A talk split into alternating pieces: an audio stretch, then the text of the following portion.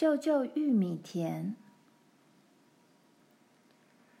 这是一个脚步迟缓、带着寒意的春天。清晨冷冽的令人发抖，甚至连中午的阳光也是寒冷的。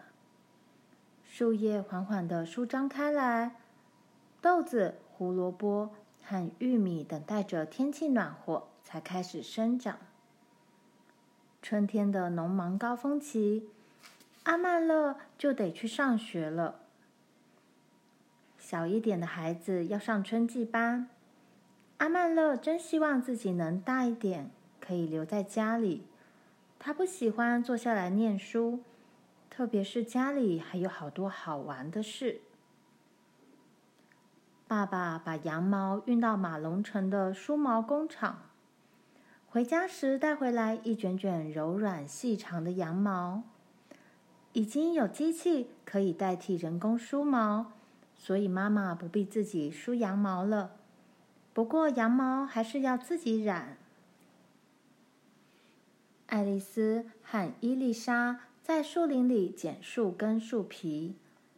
罗耶在院子升起一堆火。他们把树根、树皮放到火上的大锅去煮，把一束束妈妈手捻的长羊毛线。放进锅里浸泡，再用木棍挑出来。羊毛纱线染成褐色、红色和蓝色。当阿曼乐放学回家时，晾衣绳上挂满彩色的纱线。妈妈还自己做肥皂，她把整个冬天生火取暖后的灰烬存在一个桶子里。加水进去，灰水会从桶底的小孔沥出来。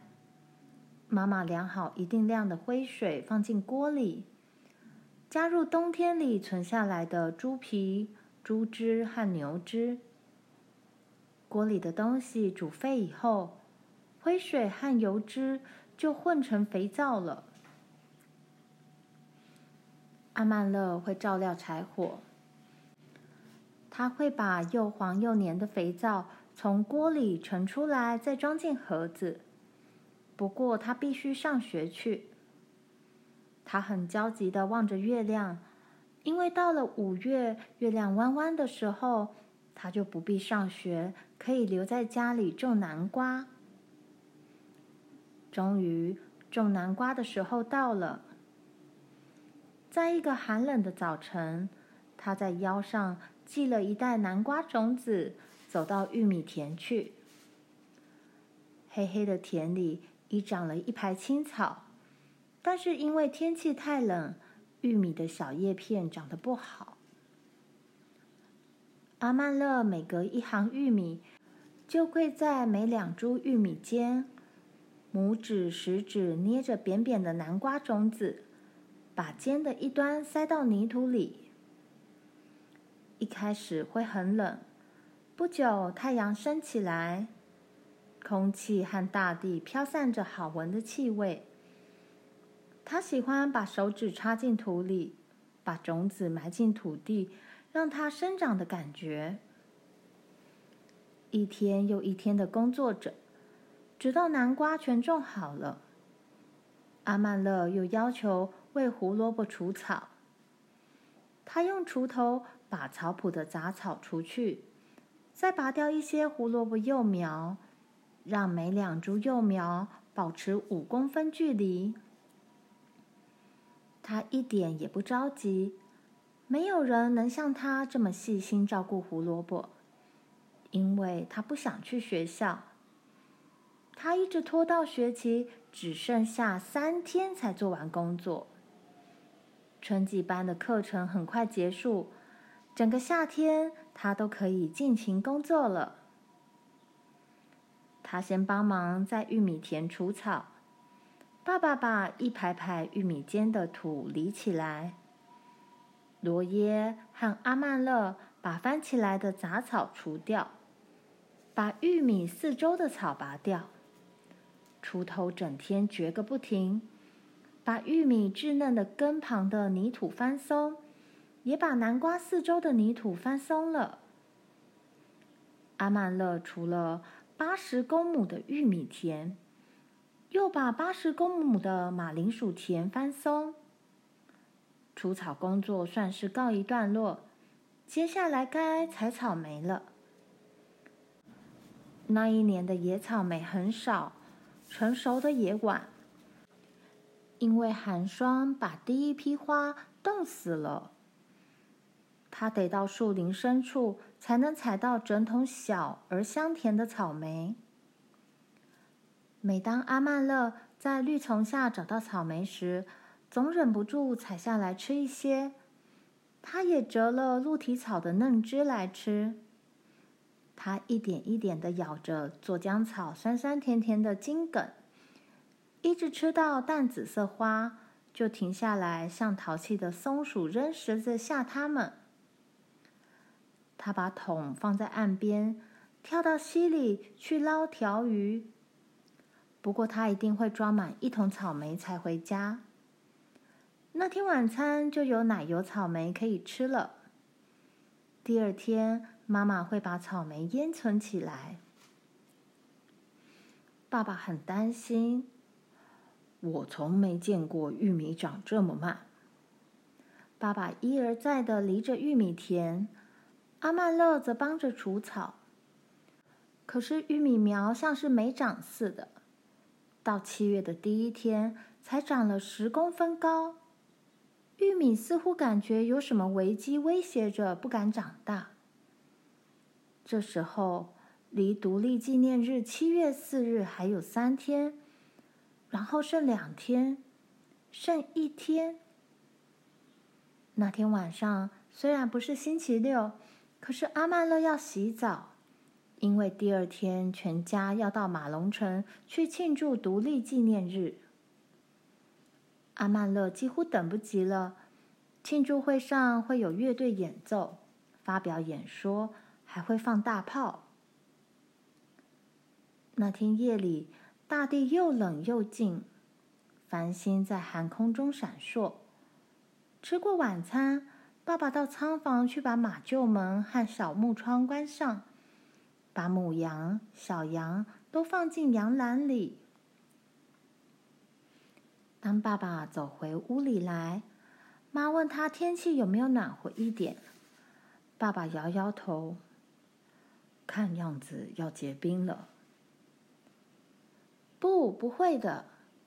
虽然这么说，妈妈心里还是很担心。到了夜里，阿曼乐觉得好冷，但是他实在太困了，管不了那么多。他听见妈妈在叫他：“罗耶，阿曼乐。”但他困得眼睛都睁不开。妈妈叫：“起床了，孩子们，快哦，玉米要冻坏了。”他只好下床，穿上裤子。但是他睁不开眼睛，手脚也不利落。他打了个大呵欠，下巴差点脱臼。他跟在罗耶后面，跌跌撞撞地走下楼。妈妈、伊丽莎和爱丽丝都在披围巾、拉斗篷。厨房好冷，火还没升起来。门外的每件东西看起来都很怪。草上布满白霜，东方天际有一道寒冷的清晕，天还是黑沉沉的。爸爸把贝斯和美人套上篷车，罗耶把水槽的水打满，阿曼乐帮妈妈和女孩把盆和桶拿来。爸爸把大木桶放到篷车上，盆子和木桶都装满水。他们跟在篷车后向玉米田走去，玉米都冻结住了，小小的叶片冻得僵硬，一碰就会断裂。只有冷水能救玉米的生命。每株玉米都必须在阳光照射之前浇水，不然它们就会死掉。这样，那年的玉米就没有收成了。篷车在田边停住，爸爸妈妈、罗耶、伊丽莎、爱丽丝和阿曼乐把小桶加满水，大家尽快的工作。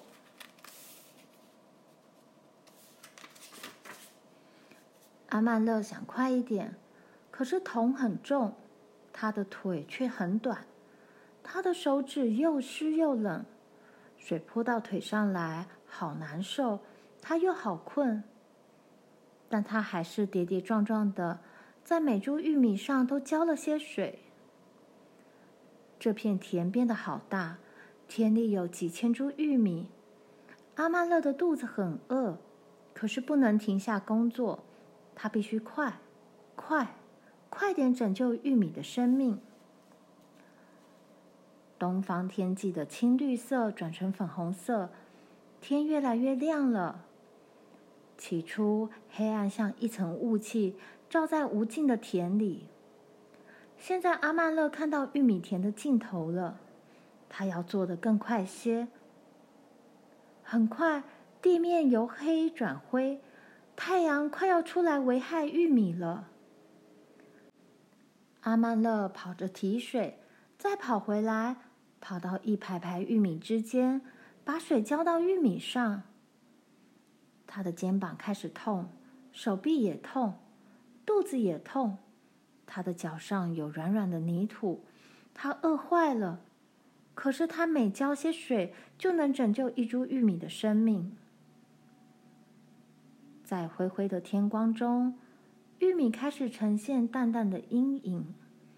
微弱的阳光很快就照到田里来了。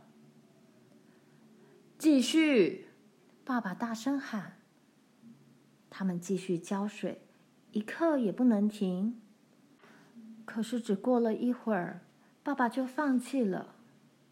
爸爸叫着：“没有用的。”玉米只要照到阳光就没救了。阿曼勒放下木桶，忍着疼痛把腰杆挺起来。他直直望着玉米田。其他人也站起来，谁都没说话。他们浇了八十公亩田，还有十公亩没浇，只好损失了。阿曼乐走到篷车边，爬进去。爸爸说：“谢天谢地，总算保住大部分玉米。”大家疲惫不堪地坐车回到谷仓。阿曼勒还没完全醒过来，他又累又冷又饿。他用冻僵的手做完杂物。幸好，大部分的玉米。救活了。